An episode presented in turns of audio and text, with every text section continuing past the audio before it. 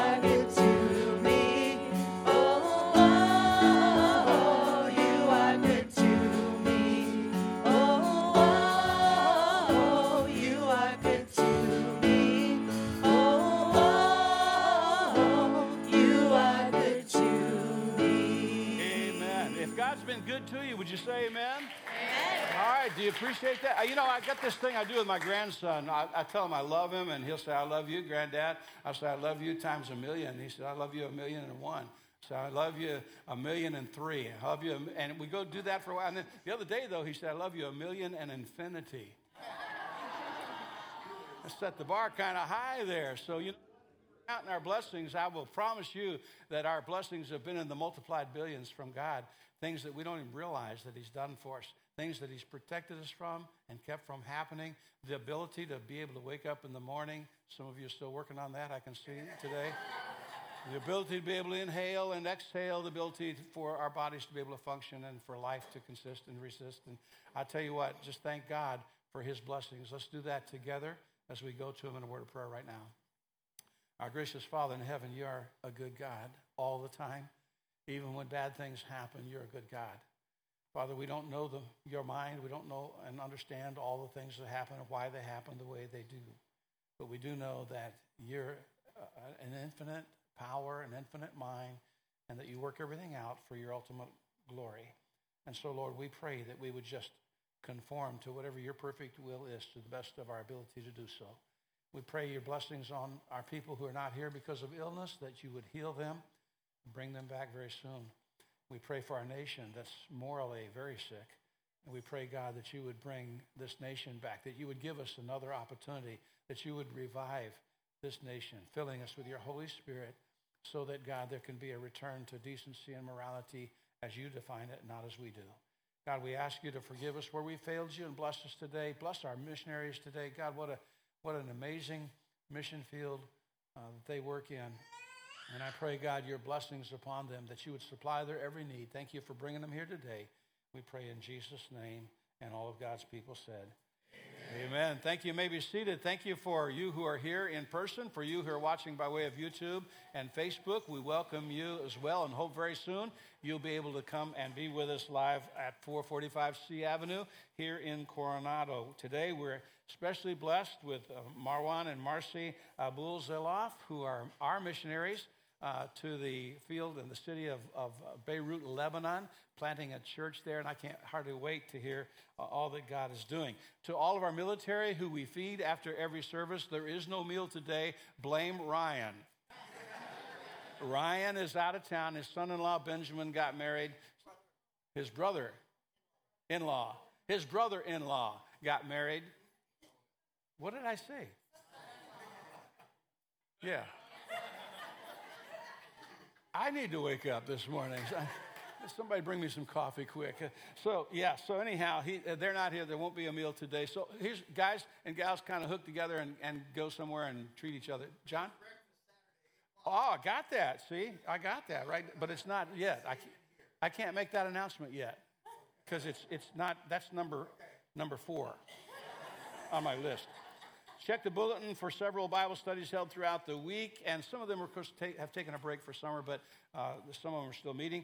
Um, service for Monica's mom, uh, Armida Medina Memorial Service, will be here Friday at 10 a.m. Monica, where are you? Right over here. 10 a.m., right here. And so everyone's invited to that. Saturday, John, we have a men's breakfast right here. and we're going to have uh, Ukrainian missionaries with us who are going to share uh, some of what's going on in the Ukraine. now, I, I, thought about opening it up, men and women could come because he, he's going to be here, his wife's going to be here, and a, and a lady from Ukraine. So I don't, I don't know whether to do that or not, but I'll tell you what, if you ladies show up, nobody's going to be kicked out, uh, but we're going to hear some testimonies from our missionaries to the Ukraine. Next Sunday, the name of God we're going to be studying is coming. One of the last names that we're going to be studying in this series on the names of God is El Olam, El Olam, God of eternity. And we'll also have Holy Communion uh, at the end of that service. August the 14th, we're going to fill this puppy up. This is our baptistry. It's a portable baptistry. If you want to borrow it sometime, you're free to do so. But it's, it's a, we're going to baptize on the 14th. So that's Baptism Sunday. So if you have received Christ as your personal Savior, but have not been baptized uh, scripturally after receiving Christ, then let me know, or let Julie know, and we'll make plans for that. You need to bring a change of clothing and a towel. Um, so you say, well, preacher, I was, I was baptized when I was a baby.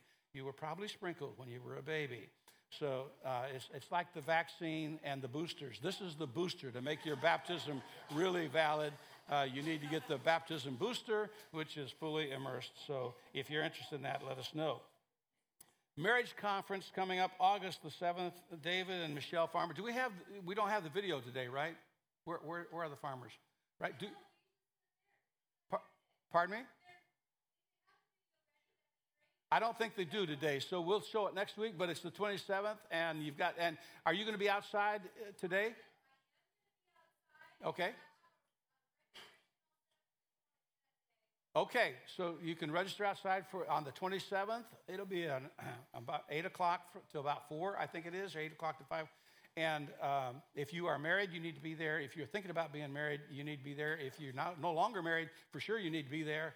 Uh, so go ahead and register for that. And then I do want to give you for a warning here. Tomorrow morning, we're having a, an alarm system installed in the church.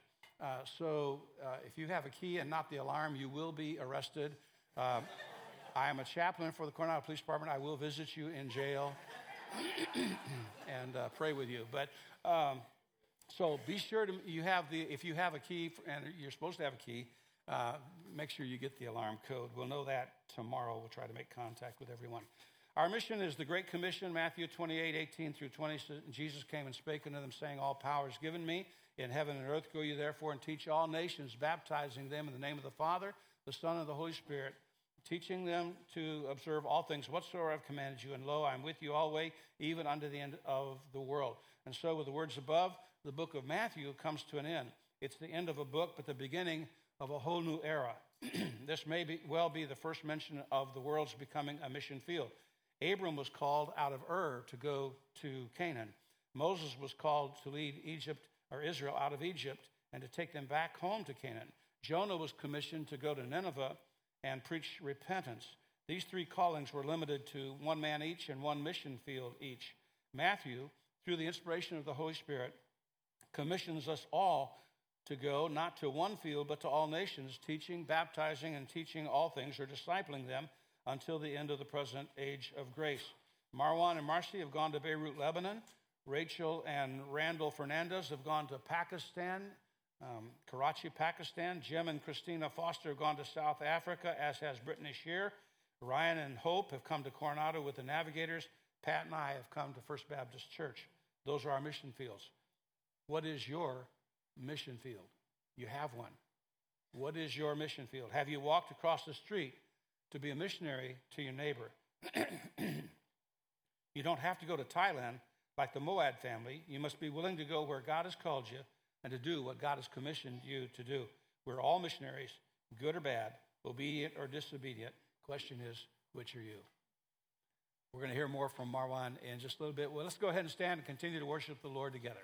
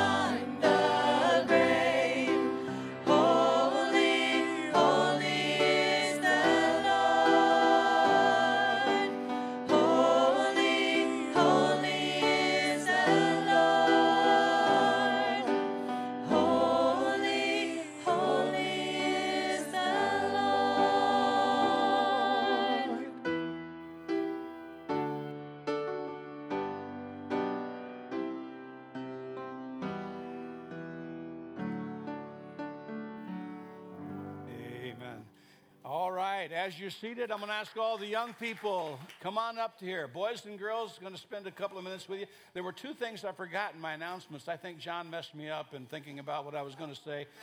One of them was if you're a first time guest or first time in a long time to First Baptist Church, please take a, one of these card, connection cards out in the seat back in front of you and fill it out and turn that in. We will not put you on some kind of a list where we're going to uh, hit you up for anything. We just want to know who you are, and we're just so glad that you come be with us. I think Marwan has brought about half the church today. So uh, they're, they're here and they know you already. So it's kind of weird. They're here and they know you. Uh, so that's good. All right. So go ahead and fill that out. And then also, I, was, I meant to have prayer for Terry Miller, who's back preaching at a church back on the East Coast. So continue to pray for him. Appreciate that. All right, boys and girls, where's where are all the other boys and girls? Huh? Where'd they go? Are they on vacation? Maybe? Let me ask you a question. How many of you know what a missionary is? How many of you know what a missionary is? Anybody? What, what is a missionary? Somebody who shares the word of God. That's a perfect, actually, a perfect uh, definition of what a missionary is. It's someone who takes the message of the gospel to people who need to hear the truth. Now, when I was little, when I thought about missionaries, I thought about people who got on a ship and went to some somewhere like in South America in the jungles of the Amazon and, and met people that uh, had, couldn't speak English and had their own language. And, uh, and I, always thought you had to go somewhere a long ways away in order to do that. But that's, and that's exactly what some missionaries do. but others go to big cities in foreign countries. Our missionaries today uh, go to a very famous city. It's in the Bible. The, the city of, of, of, Lebanon, the country of Lebanon, is in the Bible. And they're in a big city called Beirut. And they take care of preaching the gospel to people there. So you don't have to go to a foreign country to be a missionary. You don't even have to go to a jungle or, or to the Amazon River. You and I can be missionaries right here in the United States of America. You can be missionaries in your school. You, how many of you go to school? One of you. Okay. you can be a missionary at work. How many of you work? Yeah. Uh, you can be a missionary in the park. How many go to a park? Okay. You can be a missionary in a grocery store. Do you ever go to the grocery store? Ever go shopping with your mom and dad? Okay. Uh, you can be a missionary at your friend's house and everywhere else that you go. A missionary is someone who tells other people about Jesus Christ and the fact that he loves us and that he died on the cross so we could have everlasting life. so, my question to you, boys and girls, is Are you missionaries? And if you are, thank you. And if you're not, would you be? And maybe, maybe, maybe God might call you to be a missionary who goes to some big country or some big city or some jungle somewhere one day. And if he does, that's God's perfect will for you. Be sure to obey him. Father, we pray your blessings on these children today. Pray your blessings on the teachers who will impart to them uh, the words, the living words of God that uh, transform people and transform nations. So we pray that you would be with the teachers, fill them with your Holy Spirit, be with these boys and girls and if they've not trusted Christ as their personal Savior yet, may they do so soon. And Father, may you let them know what your plan for their life is. And we'll thank you in Jesus' name. Amen. God bless you. You guys can go ahead and go to your classes. All right, we're glad to have everyone here today. Marwan and Marcy, we're so glad to have you guys here. We are we have been partnering with them for seven years that I know of. Uh, where's where's Marcy? In the very back, and we've got two young men there with her right there. All right. Glad to have you all with us. And uh, would you welcome right now Marwan? We've been supporting them for seven years. We want to continue to do so. Give them a good welcome as he comes to share the word of God. God bless you, man.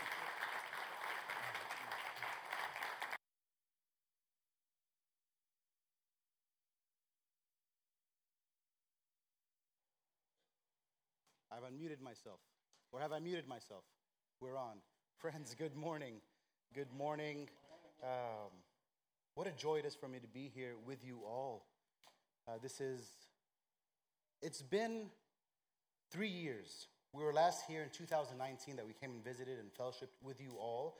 Uh, I'm not very good at math, so I confirmed that. I looked at our calendar, I looked at our records, my emails. It says three years, but the gray hairs in my beard would argue that it's been between five to 15 years since the last time we, we came and, and were with you all. I, I want to begin this morning by saying thank you. Thank you for your partnership. Thank you for your friendship with us over these many years. We remember you often. We pray for you and we thank God for you often and, and for the way that you have come alongside us for the sake of the gospel in Beirut throughout Lebanon. Now, uh, a brief and quick introduction before we continue this morning. I pastor an English speaking church. Uh, the church is named City Bible Church. Uh, m- many of you know that because I know you all pray for us, and some of you receive our newsletters or are connected with us, but also realize that there are many of you that have, have not yet met. Um, this morning, uh, though I'm eager to share an update of our life and ministry, and I, and I plan to do that, uh, what we need more than anything is to hear from God's word. And so this morning, I'm doing what I'm calling, I'm not sure if you've heard this phrase before, Pastor, uh, but a sermon update. Now, some of you have heard of a sermonette, which is a, a shorter sermon. This morning, a sermon update is a sermon filled with illustrations and updates from our life and from our ministry that will kind of flow, hopefully, uh, with the preached message this morning. Now, if you have any questions, I'm sure many of you might have questions about our church, our ministry, life in Lebanon, uh, Islam, whatever it might be, I'm happy to speak to you as long as you'd like after the service, uh, and also as long as Pastor Jim allows, since we have uh, lunch plans with him. So between between those two uh, two limits, about five minutes, and then we're going to go to lunch. So uh, short, quick questions, and I'll have to get started with the sermon. Um, now, our passage this morning comes from the end of First Peter. And since you all aren't in the book of First Peter right now, let me share a story to help kind of set the context of the book, to help us get an idea of what this letter is all about. Now, the story that I'm sharing is not a personal story, it's one that I've heard years ago, and I've not forgotten this story. It's a story about long distance swimmer Florence Chadwick. Now, Florence was the first woman to swim across the English Channel and back. This is from the middle of the last century. That ages many of you and us, just even saying last century, right? Uh, in the 1950s. Now, 1952, she set out to swim from the coast of California to Catalina. That was her aim, that was uh, the mission. Now, a rowboat accompanied her. In the boat was her mother, who was there to encourage her. There was also a couple of men with rifles there to keep away any sharks that may come, hopefully to care for her, to keep her safe on this uh, swim. Now, after about 15 hours of swimming in cold, shark infested waters, a thick fog set in, and she couldn't see anything around her. I'm sure most of us have experienced fog like that, where you can barely see your hand if you extend it out. You can't see more than a few feet in front of you. And so she kept going as much as she could, but then she just had to quit. It was at that point that her mom yelled out from the boat and told her, You can do it. You don't have much more to go. You're almost there. Keep on going. And so she did. With that encouragement, she didn't quit. She went on for about another hour, but then she had to stop. The fog was too, too thick. And so they pulled her into the boat, and it is at that point that she found out that she was half a mile from reaching the island. Can you, can you believe it? I hear, hear the gasps. For me, swimming half a mile would, would cause uh, excitement. Uh, but half a mile from the shore.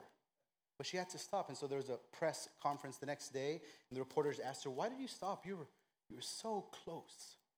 And Florence responded and said, All I could see was fog. If I could have seen the shore, I would have made it. Now, two months later, Florence attempted this swim again. The conditions were the same cold, foggy, shark infested waters, but this time she made it.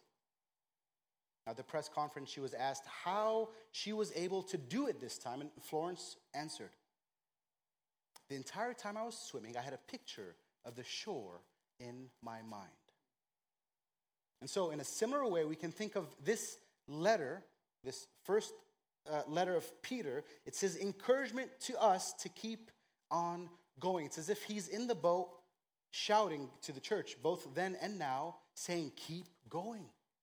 Don't give up. You're almost there. Keep the end in mind. You see, the church across Asia Minor at that time was really going through difficulties. Lots of persecutions, many difficulties and hardships. There were those who were tempted to stop following Jesus. Many of them were asking, is, is all of this worth it? If God is real, why are these things happening? How am I supposed to live in these times? I know I've asked these questions. I'm sure many of you have also asked similar questions. And so the Apostle Peter is telling believers that in this broken and hopeless world, we have a living hope in a living Jesus. This in a 1 Peter chapter 1, verse 3. and what Peter writes. Blessed be the God and Father of our Lord Jesus Christ. Because of his great mercy, he has given us new birth into a living hope through the resurrection of Jesus Christ from the dead. Now, when I say that he's writing to Christians, I don't mean Christians in name alone. I know you all are familiar with the, the concept of cultural Christianity, and it's the same, well, we have a, a same problem in Lebanon just as you all have here in the US. You see, 35% of Lebanese consider themselves Christian, which is the largest majority in, in the Arab world, in, in, in the region. But most of them don't believe in salvation by grace alone, through faith alone, in Christ alone. So, why do they call themselves Christians? Well, because of their family name or their background, right? In, in the Middle East, or at least in Lebanon, your, your religion is stated on your ID card, right? And so maybe that's not the same here in the US. They don't put your religion on your driver's license or your passport. But when you ask someone, why are you a Christian? They say, well, I go to church sometimes. My grandma goes to church. We've always been Christians, right? This cultural Christianity. And so Peter isn't writing to unsaved people who identify with Christianity. He's writing to those who have put all their hope and all their faith in Christ alone for their salvation. He's writing to those of us who are united to Jesus through his death, his burial, and his resurrection, and saying that union sets us apart to Jesus and sets us apart from the world. Now, because of that, because of this hope that we have, our lives are to be lived differently than the rest of the world. That's what Peter is writing in this letter. He's encouraging believers that because of Jesus, we hope differently, we submit differently, and we suffer differently. Those, those are the three main areas that his letter covers. Christians hope differently, submit differently, and suffer differently. Now, as I think of Lebanon, I think of the Lebanese people, I think of Christians in Lebanon, particularly as I think of our church in Lebanon, I can say that we have been living through a season of suffering. And so this morning we'll briefly and broadly look at Peter's words about suffering. And as we do that, I'll share some stories and updates throughout. And so, would you pray with me as we go to God's word? Now, this isn't something we just do because you should pray before you go to God's word. No, but why, why do we pray? Because we realize that unless God opens our eyes to see Him and His word, unless He gives us ears to hear His voice, we, these are just words like any other book. And so we pray and say, God, open our eyes. Help us to see this morning. So let's pray together. Father, uh, we ask for that thing this morning. Lord, help us to see Jesus this morning in, in this time, in this sermon, as we continue to sing after the sermon, as we have conversations. Father, as we go to your word, help us to hear your voice. Father, for those who uh, don't know Jesus, would you save? We recognize that's a work that only you do. For those of us who know Christ, Father, we know that some of us are very encouraged. Today is a wonderful day. It's been a wonderful week, and for others, this is the hardest week of their lives. So, Father, would you speak to us in the way that only you can do through your Spirit? Encourage those who need to be encouraged, Lord. Convict those of sin who need to be convicted. Be glorified as we look to your word and look to you this morning. In Jesus' name, amen. Now, the passage is going to be the last part of 1 Peter in chapter 3 and the last part of 1 Peter chapter 4. I'm just going to read it all together and then I'll, I'll highlight some, some passages. So you're welcome to uh, listen along or, or follow along or just listen as I read. 1 Peter, starting chapter 3, verse 13. Who then will harm you if you are devoted to what to what is good? But even if they should, if you should suffer for righteousness, you are blessed. Do not fear them or be intimidated, but in your hearts regard Christ the Lord as holy, ready at any time to give a defense to anyone who asks you for a reason for the hope that is in you. Yet do this with gentleness and reverence, keeping a clear conscience, so that when you are accused, those who disparage your good conduct in Christ will be put to shame. For it is better to suffer for doing good, if that should be God's will, than for doing evil. For Christ also suffered for sins once for all, the righteous for the unrighteous, that he might bring you to God. He was put to death in the flesh, but made alive in the spirit, who has gone into heaven and is at the right hand of God with angels, authorities, and powers subject to him. Now, jump to chapter 4. Dear friends, don't be surprised when the fiery ordeal comes among you to test you as if something unusual were happening to you. Instead, rejoice as you share in the sufferings of Christ, so that you may also rejoice with great joy when his glory is revealed.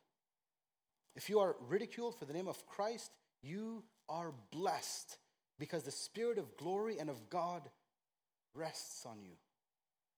Let none of you suffer as a murderer, a thief, an evildoer, or a meddler. But if anyone suffers as a Christian, let him not be ashamed, but let him glorify God in having that name. So then, let those who suffer according to God's will entrust themselves to a faithful Creator while doing what is good. Now, if we were to summarize Peter's teachings on suffering based on this book, we could say this. This kind of serves as a main point, a general statement. Christian suffering is never for nothing. It's an act of worship, and God deserves all worship. Let me say that again. Christian suffering is never for nothing. It's an act of worship, and God deserves all worship. Now, I've highlighted the phrase Christian suffering because Peter does. Right? He, wants us to know that if you're suffering in jail because you got caught robbing a bank or murdering someone, he's saying that's on you. Don't look to Jesus and say, Why? Why, Lord? It's your fault, right? That's not what he's talking about when he says suffering. He's saying that if you're living your life in worship and submission to God and the world curses you or comes against you, that kind of suffering is never for nothing. It has purpose. And how important it is for us to know that and believe that. Now, I have three main points that will serve as our outline. So, if you're a note taker, your first point will be this suffering is not surprising. I was going to send my notes in, but I was worried you're going to open the bulletin and just see suffering blank, suffering blank, suffering blank. And I thought, you know, let me surprise you with, with that this morning. And so, suffering is not for nothing. And our verse is chapter 4, verse 12. Let me read that again. Dear friends, don't be surprised when the fiery ordeal comes among you to test you as if something unusual were happening to you. Now, if we were studying through the book of First Peter, we'd, we'd pick up on a play of words, a play on words, excuse me, that, that Peter is doing here. Right? Earlier in the letter, Peter calls them strangers in a foreign land. And in repeating the word here, he's emphasizing again that they're different. Using the word strangers. Don't think of it as strange, right? You are strangers in a strange land. So don't think it's strange the things that are happening to you. You know, when you're in a new place, uh, and for my example here, it's as a, as a new place for the sake of ministry, but this was before we planted the church. Uh, you try different things to build relationships. So, one thing I did early on was to join an atheist discussion group. Uh, they met twice a month at a cafe nearby. I read the rules. Didn't say you had to be an atheist. I thought, okay, let's, let's try this out. Um, and, so, and so I went. Uh, the first night, and it was, in, it was really interesting because it was very similar to a Bible study setup. You kind of start off and saying, My name is this, and this is why I'm here. Uh, on a side note, it, was incredible for me to consider that most of them were looking for community. Just looking for people that I can build relationships with and, and you know, have friendships. So they, they went around, and it was my turn. I was excited. Hi, my name is Marwan. I'm a Christian. I'm new to Beirut, and I moved here to start a church. And you should, you should have seen their faces. Um, they, were, they were very kind. They are lovely people. And I've become f- friends with several of them, even still to this day. This was seven years ago. Uh, excuse me, six, five, between five and six years ago. Uh, I'm friends with a few of them, have wonderful conversations. Uh, and so you can be praying, praying for them. Now, if I would have been surprised by their surprise, Peter would have said, said to me, Dear brother, don't be surprised. You're, you're a stranger to them. You are a Christian in a group of atheists, right? So it's kind of the same concept. We're strangers, we're foreigners in, in, a, in a world that's not our own. Right? We're strangers in this world, so don't think it's strange when difficulties come our way. And, and brother Christian and sister Christian, we would do well to remember that. If we're surprised, one thing that means is that we're not prepared. And if we're not prepared, how can we be faithful to the Great Commission? How can we be faithful to following Jesus? How can we be salt and light in a world that's not our home. Now, as we consider this, one reason that we're sometimes surprised by suffering is because we think suffering is a sign of God's judgment on us or his displeasure. Now, why would we think that? Is because we look to the world. And as we look to the world, peace and success are marked by avoiding suffering, right? Ease and comfort are signs of success and blessing according to the world. And so in our suffering, we think that God has come against us or that he has forgotten us. But we are a people of the book. All right, we need to constantly look to the truths in the Bible to combat the lies of this world. And so when we do that, we see that the ways of Christ are often opposite to the ways of the world. Right? The world says the first shall be first, where Jesus says the last shall be first. The world says the strong are the strong, and the Bible proclaims God's strength is seen in our weakness. The world expects results immediately, whereas Christians are encouraged to trust in God's timing, where a day is like a thousand years. You see, the paradox of Christianity and suffering is most clearly seen in the suffering of Jesus, who, through death, gained eternal victory over sin and death. He didn't avoid death, but it was through suffering. That's a whole other sermon on, on itself. Uh, you can look to Pastor Jim, he'll preach that at one point if you guys want a follow up sermon on suffering. Uh, you, can, you can ask Pastor Jim. Suffering should not be surprising for the Christian. Point number two suffering presents opportunities. Suffering presents opportunities. Two, two verses I'll pull out from what we read chapter 3, verse 15, and chapter 4, verse 16. Let me read that again. In your hearts, regard Christ the Lord as holy, ready at any time to give a defense to anyone who asks you for a reason for the hope that is in you. In chapter 4, verse 16. But if anyone suffers as a Christian, let him not be ashamed, but let him glorify God in having that name. Now, in our suffering, right, as those who suffer and yet have hope, we will have opportunities, the scriptures are telling us. We'll have opportunities presented to us to speak of the hope that we have. Suffering gives us opportunities to give God glory, or to glorify His name as those who bear His name, Christians. Now, we are a few days away from the two year anniversary of the Beirut explosion. Um, I'm sure many of you, if not all of you, saw the videos of the port explode. Now, our church was the closest church to that explosion, less, less than a quarter mile from the blast point, almost directly in front of us. And you should have seen the damage to our church, the damage to our neighborhood. I'm going to share a bit more about that after, or excuse me, later on. But as, I, as we think of the second point, as we think of suffering as an opportunity for the gospel, I can tell you that the Lord was kind and provided many opportunities. People suffered so much. Homes destroyed, lives taken. As a church, we've also had to live through the brokenness and distress of such an event. But as those who know Jesus, we know that this world is broken. We know of the deep corruption of humanity. We know that sickness and death wasn't part of God's plan, but it was a result of our sin. Now, these are truths that are common to us in the house of God, right, amongst God's people, but they're truths that we take for granted and we think that everyone knows about sin. Everyone knows about brokenness, but they don't. And so we were able to share with many of our neighbors the hope of the gospel. Not only that we stood alongside them and suffered and yet suffered with hope, because there's, there's a difference, right? Light doesn't mix with darkness. And so even though we can go through the same exact experience, as someone else who's not a believer, our lives look different, not because of our work, but because there is life in us. Christ is alive and he lives in us. So not only did we stand alongside them, but we explained that our God knows suffering. If he knows suffering, he knows what they're going through. Right? Jesus didn't bypass the brokenness of the world, he entered right in the middle of it in order to redeem a people for himself. That's the beauty of the gospel, and no other faith has that message. And so we proclaim it with confidence and with boldness.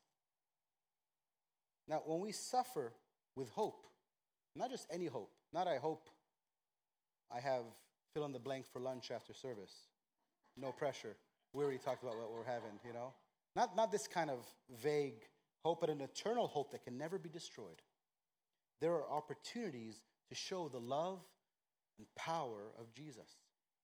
Third point this morning. In this letter, we see that suffering is a blessing. Suffering is a blessing. Listen to chapter 3, verse 14.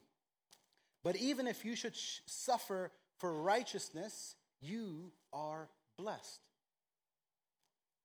Now, I don't know about you, but the word blessed has become so vague that it's lost all its meaning.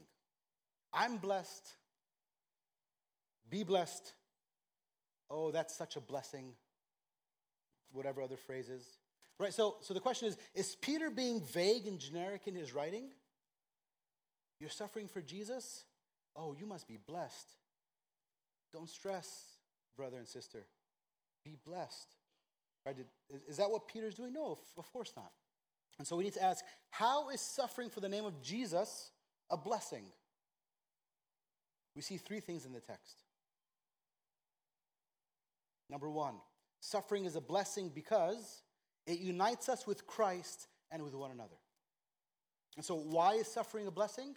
We see in our passage and throughout Scripture that it unites us with Christ and with one another. Now, throughout these passages, you heard uh, Peter talking about sharing in Christ's suffering, right? And suffering for his name's sake. So, we're not just suffering for the, for the sake of suffering. We're not suffering because of sin. We're suffering for Christ. That's what Peter's talking about. But we can also look to Hebrews chapter 11, which is often called the hall of faith, as we think about sharing in Christ's suffering and how it unites us to one another. There we read about saints of old who chose not to be released from prison or to be set free from death sentences. It seems, we don't want to read too much into scripture, but it seems that they may have at times had an option, likely to deny uh, Christ and deny their faith in order to be set free. But they chose not to. Why? Because they counted it an honor to suffer for the name of Jesus, who himself suffered so that we would be made right with God. Friends, as Christians suffer, they're united together with others throughout all of time who endured suffering because they chose to deny the pleasures of the world and to trust in the one true God. He unites us together. It's wonderful as we sing some of these hymns, and, and as you, uh, depending on the style of music, or as you, if you reflect on the creeds, one of the oldest creeds in Christian faith is the Apostles' Creed. You know, we think that people for hundreds of years, for for generations after generations since Christ and the early church, people have been repeating certain phrases and singing certain songs that unites us together and to one another through the Spirit, but also through experience. And it's, it's an incredible honor as we are united with Christ and with one another through suffering. Number two, why suffering a blessing? Suffering is a blessing because it leads to a deeper experience of God's presence. I don't know if you caught that in chapter 4, verse 14. Look at, look at the text as I read it again. Chapter 4, verse 14. If you are ridiculed for the name of Christ, you are blessed because the Spirit of glory and of God rests on you. The Spirit of God rests on us. And I know many of you have experienced this. When, when things are going good in our lives, let me ask you, what does your prayer life look like? Pretty basic, right? You're thankful, but you kind of expect that life should be this way. Right? We, we, we kind of expect when we're not in the middle of a crisis that life should always be this good. Why not? I'm a good person. I love Jesus. Right? We, we, we start to believe the lie that we deserve the goodness of this world. But what happens when things seem to be falling apart? Whatever that might look like in your life. How's your prayer life then? Aren't you praying and pleading and communing with God in a way as if your life depends on it? Right? Don't you depend and learn to trust God in ways that you wouldn't have apart from the experience of suffering? And often, in those times of prayer, haven't you felt that peace that surpasses understanding? As you read in Philippians chapter 4. Now, sometimes, maybe I would even dare to say often, the situation doesn't change. You pray, you pray, you pray, and the, the, the thing that caused you prayer, the thing that's causing you distress, that's leading you to pray, that situation doesn't change. But when you've given it over to God, the grace of God overwhelms you, and you remember that He's good. You remember that your position in Him is more important than the situation that you're in. Now, I'm asked lots of questions here, there, about lots of different things. Uh, one question I'm often asked when, when we visit churches or we come back here, uh, or people come and visit us and they see both the beauty of Beirut but also the brokenness, they say, How do you handle all of these problems and all of these needs? What do you do? How do you handle these things? And the answer is often that we can't handle it. We don't know how to handle it. All we can do is turn it over to the one who can. That was Elisabeth Elliot's answer when she was asked about the loneliness that she experienced at the death of her husband. Now, many of us know of Elisabeth, uh, who's now with the Lord, and she's written wonderful things that have strengthened the church for, for generations. Her husband, her first husband, Jim Elliot, died early in their marriage as, as they were trying to reach a tribal people in the jungles of South America. After some time, she married again, and then her, her husband died early because of sickness. And so much of her life was um, lived through the experience of loneliness and sadness, heartbreak and heartache. And so when they asked her, How do you handle all the loneliness? She, she answered the same way. She couldn't handle her loneliness, and so she gave it over to God. And I, I love her words as she said, My loneliness became my offering. My loneliness became my offering. Friends, we feel that often, and I'm sure you've been in situations where you feel like, I have nothing to give you, God. At times, all we have to offer God is our weakness and our questions, our fears, and our anxieties. And they become our offering. Because of Jesus, we trust that that is enough. We rest in God's goodness and presence and give Him glory because He has already accomplished the victory and provided for our greatest need. That's something we, we all of us, whether we're in Coronado or in Beirut or anywhere in between, sometimes worry about things and we realize God has provided for our greatest need. Why am I stressing about this? Not to say that we can't, we, we should be unaffected by everything. Uh, you would not be human, right? You would not be sinful. But, but we need God's word uh, to, to strengthen us and remind us. We need to look to Jesus, look to the cross to remember that He's provided for our greatest need. We can trust Him with everything else. And so, in those difficult times, in those times of suffering, we remember that all that God has ever required of us is to admit that we need Him. Right? And so, we remember that nothing will separate us from the love of God in Christ Jesus our Lord. We rest in the truths of Scripture. We remember that we don't have to work in order to earn His love or work in order to keep His love. On Monday, when I've done a horrible job, whatever that looks like in my life, failed in every way, didn't accomplish a single thing on my list of to dos. And on Tuesday, when I wake up with a song and a prayer on my heart, and do everything I was supposed to do and more with a smile, and I had a salad for lunch. my position in Christ and the love of God for me in Christ doesn't change between Monday and Tuesday. So we need to know that. That changes our lives completely.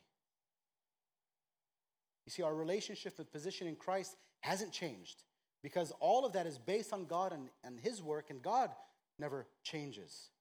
And yet, what, what has happened? Our experience of His presence and love has deepened. What a blessing that we can have a relationship with the living God. Now, I've got to stop here and pause for a moment and, and say, I hope that you know the love of Jesus. The most important thing any of us can know is that we were created in the image of the triune God. We were created in his image, and me and you and all of humanity have rebelled against God because we said, we'll take it from here. Thank you, but I, would rather be God over my own life. That's a sin. And the only acceptable punishment for that sin against God is death. That's what the scriptures proclaim. Our rebellion and sin is punishable by death, but God is loving and gracious and good. He's had a plan to rescue us, to save his people. Now, if your understanding of Christianity is that you have to do anything to reach Christ, friends, you, you have a, a misunderstanding of Christianity. You're stuck in the Old Testament, you're stuck in the first chapters of the Bible. We're trying to build a tower to reach God. And God looks at us and says, How cute. and also, how sad. Our, our efforts are nothing before God. But God, out of his love, his kindness, and his graciousness, and his goodness, came down to us. And he wasn't born in a palace. He wasn't, he wasn't born outside the brokenness. He was born in Bethlehem, which has been broken for the last 2,000 years. He lived among the, the lowest of low people. He saw the sin, he saw the brokenness, he lived perfectly. He avoided temptation completely, lived the perfect life that we couldn't live, and he died the death that we deserved. And through his work, through his life, his death, his resurrection, he has given life to those who trust in him, who hope in him. The reason early on I said in, in Christ alone is because we can't say, I believe in you, Jesus, and also, I believe in the, the, the, good thing that I've done. And I hope that between those two things, you'll accept me. We believe completely in Him. We admit that we have nothing to offer, and we are completely overwhelmed by God's grace and His mercy that He would make a way for His enemies. What does the Bible say you must do? Believe, trust Him, call out to Him, admit that you have failed and sinned. And, and, and once you place Christ.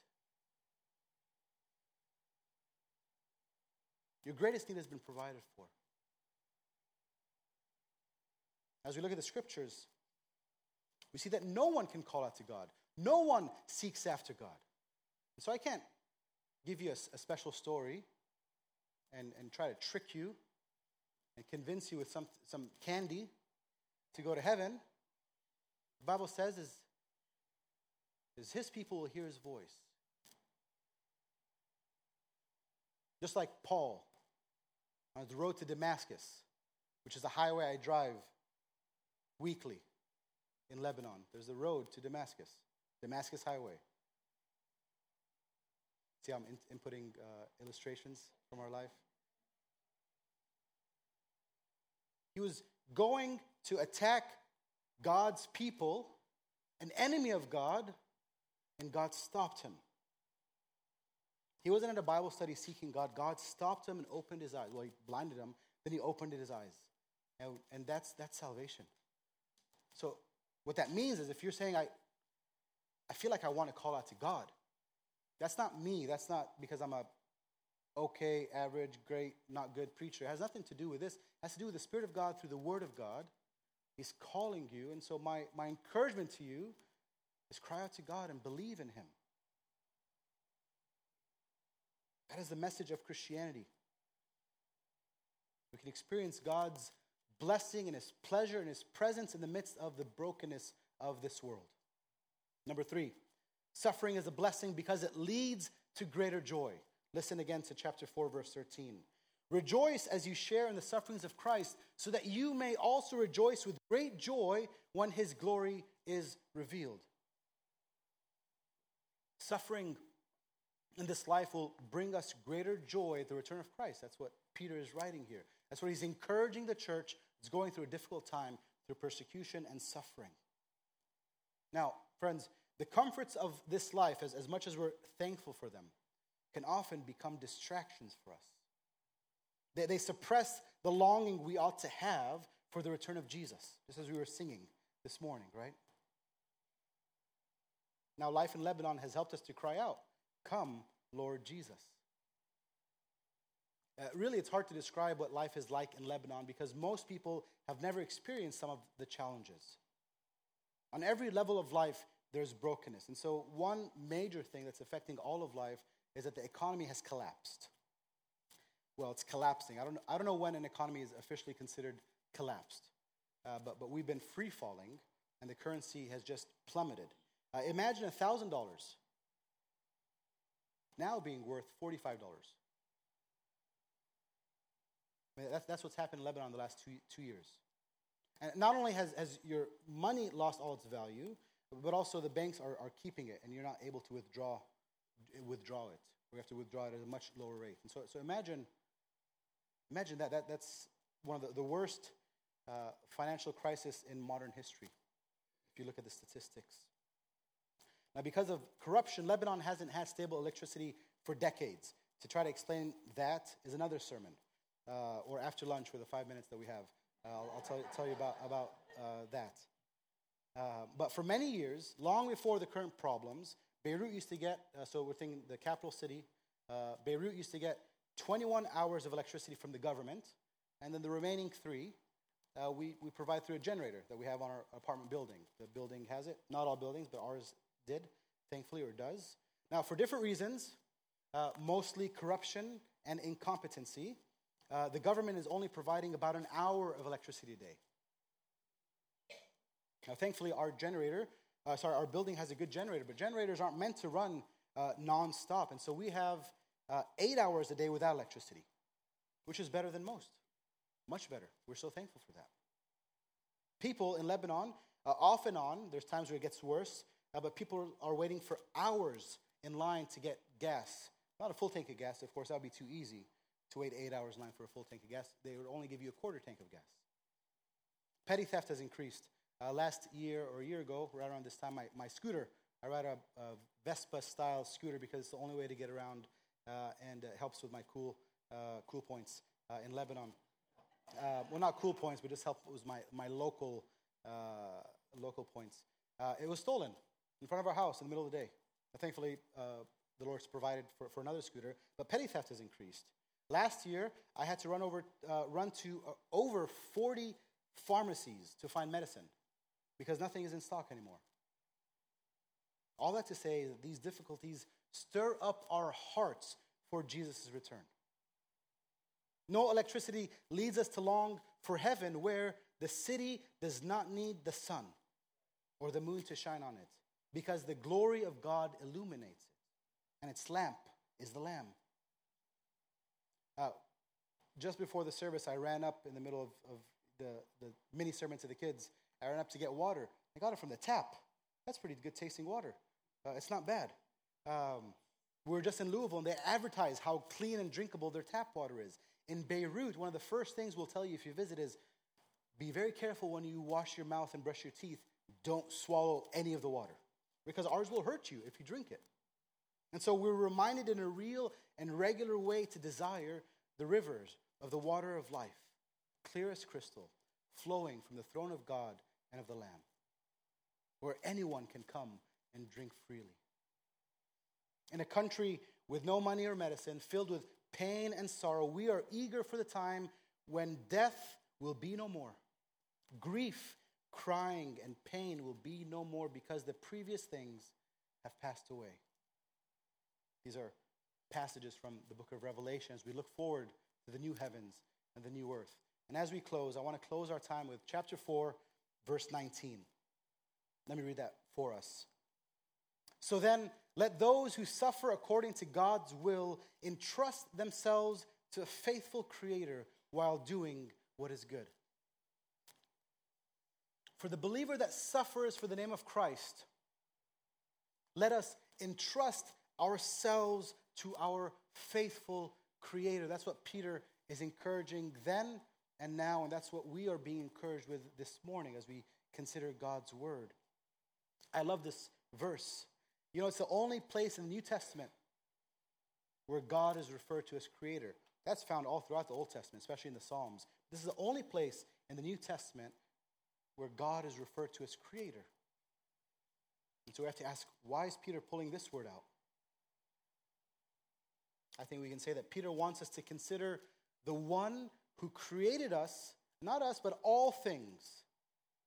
The one who created the heavens and the earth and the galaxies. Have you seen the new pictures? What's the new uh, telescope? The James Webb, is that right? Uh, if, if you're on any social media, uh, a couple weeks ago, it was flooded with pictures of galaxies, thousands of galaxies, because there's a new lens that shows the depth of creation. So Peter is saying, let us entrust ourselves to the Creator. Right? So think about the power of God in creation as we're going through our temporary and earthly trials. The God who created heaven and earth is worthy of our praise and of our trust and of our suffering. And so, to close this sermon update, I want to proclaim to you that Jesus is faithful. Three quick things He's faithful to build His church. Uh, this coming Palm Sunday, so in five months, six months, the years are all just made up in my mind. Now I, have lost track. But this coming Palm Sunday, City Bible Church will celebrate five years since we planted. That's something to, to celebrate. That, that's not celebrate us, not asking for a round of applause, but that's, that's uh, a call for us to celebrate Him because He is the one, Jesus is the one who died to create His church. The fact that there's a gospel preaching church in Beirut and that God has persevered us through so much is a testimony that nothing will stop Jesus from building his kingdom. One update that I'm eager to share with you uh, many of you are on our newsletter. You know, we've been praying for co laborers for years to come and join us, praying for uh, uh, elder qualified men to come and be on staff with us and others to come and, and serve because the, what we read in the scriptures, the harvest is plentiful, and yet the laborers are few. That's true. It's been true for our case. And just last month, we voted in another elder. Uh, a brother named Anwar is a Lebanese American who's going to be joining on full time staff. And so we're going to have another person as serving as a pastor. And he'll move to Beirut in September. Also, early next year, I'll have a pastoral assistant join me on staff. So, five years, it's basically been me on staff, kind of full time serving the church. And the next few months, we're going to triple that. Also, just days before we traveled to the U.S., I signed a 10 year lease on a new church building. It's, it's bigger, uh, it's more appropriate, and it serves our needs and our community uh, better. It's a complete miracle of how the Lord provided that for us. So I want to rejoice in that. Secondly, God is faithful to save the lost. Just last month, I had the honor to baptize two new believers who came to faith in the life of our church. Through conversations and through coming to services and hearing the gospel proclaimed, um, yeah, there's many details I can share. Uh, it's a joy. We baptize in the Mediterranean. And so it's the only public beach, and so we go there. It's very polluted. It reminds me of time down just south of here when sometimes you're not supposed to go to IB in different places. Like, I'm used to this. Uh, but for us, we just always have a sign, and we just pray, say it's a quick dunk, and just uh, don't drink the water. We're used to not drinking the water in Lebanon, um, but people are always afraid for us. Like, you're really going there? It's like, well, where else do we go? Um, and we love that it's public uh, and, it's, and, and, and we have opportunities there. But in the middle of revolution and pandemic and economic collapse and explosion, in our weaknesses and our very limited capacity, Jesus still saves people. Friends, our God is faithful. Lastly, He's faithful to us as a family. Uh, time would fail me to recount the many ways that He has been good to us, but I'll share one big one. Not many details for the sake of time, but Marcy and I celebrated our 10 year wedding anniversary August 3rd in 2020. And so that means in a few days, we'll be celebrating 12 years of marriage. Uh, we had plans to celebrate it bigger than normal. We thought about traveling. You know, 10's, a, 10's a, one of those milestones. So we thought we should, we should travel somewhere. Uh, but then uh, COVID. Have you guys heard of uh, COVID? Uh, did that affect anyone's plans in 2020? Okay. Well, it affected ours. Um, and, and so we didn't travel, we didn't v- see family, we didn't do all the things that we were hoping to do, but we decided to at least get away within the country, out of our house, out of the city, uh, to go, go up to the mountains. Uh, there was a ministry opportunity on our anniversary, and it's a Monday. We, we, we didn't want to miss that opportunity to be there. Lots of details there, but we. we and that uh, kept us from traveling, so we just went the next morning, August 4th. We hadn't left Beirut for six months. For those with young children, you understand, sometimes it's just easier to stay home. Yeah, just it's, well, we'll just, we'll stay home instead of pack up bags like we're traveling for two months for one night. Uh, and just, we, we stayed home, but it was 10 year anniversary, so we, we went out of town. The first time in six or seven months. And late morning on August 4th, we drove up to the northeastern mountains of Lebanon. It was beautiful. Uh, we're so thankful, about 60 miles outside of Beirut. Now, if we weren't out of town, we would have been in the city, less than a mile away from the explosion, because later that evening, around 6 p.m., uh, the port exploded on August 4th. If we would have left August 3rd, we would have returned around that exact same time and been literally in front of the port. I mean, you, you, on the road in front of the port when it exploded, very likely. If, if we weren't celebrating an anniversary out, that's where our church is. Those are the cafes that I go to. This is where I go have meetings. I would have been right there in the neighborhood with the explosion. If we weren't out of town, our boys would have experienced much trauma, heard the noises, saw the smoke, experienced the damage in our building. But God was kind to take us out of the city just hours before the worst event in the history of Beirut. There's so many details I could share about that, but, but we don't have time this morning. But I want to rejoice with you and say that God is faithful. Even if we were in Beirut, He still would be good, still would be faithful. But I'm sure you all have these experiences as well where we see God's hand in your life that He didn't have to intervene or to step in or to do anything other than just be Himself, be God, be good. And yet we've seen His hand, and we've seen that time and time again in, in Lebanon. So, friends, thank you for praying for us. Thank you for your partnership for the sake of the gospel. And let us end this morning by rejoicing that God is faithful. He is worthy of our lives. And so let us live our lives worshiping Him because there is no greater purpose or honor that we have. Let's pray. Father, uh, we thank you for your goodness, for your grace. We thank you that, that you are a God who knows suffering. You're not up in heaven seated on your throne. You look down at us and just have no understanding of what we're experiencing. Or you suffered in every way. You were tempted in every way, and yet you did not fall into sin. All that so that you would redeem us, a people for yourself. Father, thank you that when we pray to you, you know us. You know our needs, and you know what we need more than we do. Father, thank you that you have called us to be your people, and, and would you strengthen us, give us the grace to persevere with joy. In Beirut, in San Diego, for the glory of God. In Jesus' name, amen. Thank you, Marwan. Appreciate it. Let me ask you to do this. Again, bow your head just one more moment here. I wonder how many of you feel like, to some degree, you've been through some suffering the last few weeks, last few months, maybe, maybe the last couple of years. You feel like there's, uh, whatever reasons, things have happened in your life and it's caused suffering. With every head bowed, every eye closed, would you raise your hand up? Hold it up just for a moment. A lot of us, a lot of us. Thank you. Put your hands down. Now we know that suffering can be a blessing, that suffering can be an offering and worship. that suffering provides us the motivation sometimes to seek after God, draw closer to Him. So thank you, Marwan, for those words. If you're here this morning, you haven't received Christ as your personal Savior, you'll have a chance to in just a moment.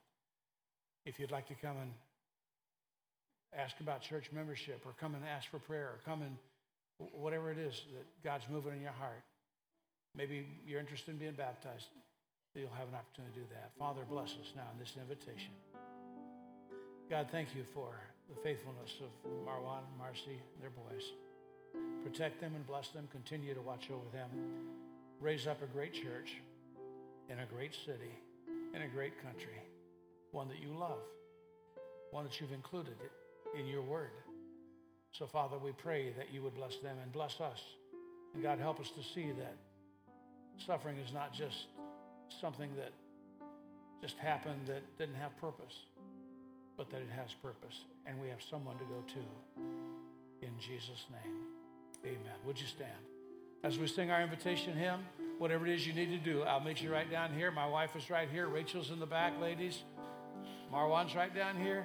Guys, come on and let us pray for you. Let us help you make whatever commitment decision you need to make as they lead us in this song.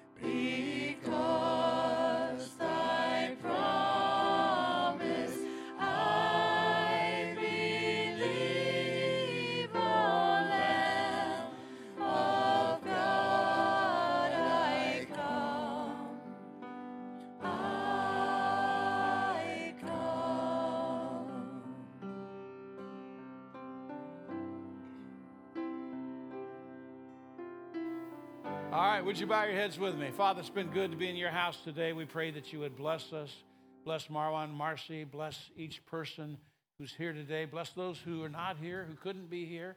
Father, we pray that you would help us to live for you every single moment of every single day. Thank you for loving us so much and blessing us even in times of suffering. We pray in Jesus' name. And all of God's people said, Amen. Amen. God bless you. You are dismissed. Surely you're good.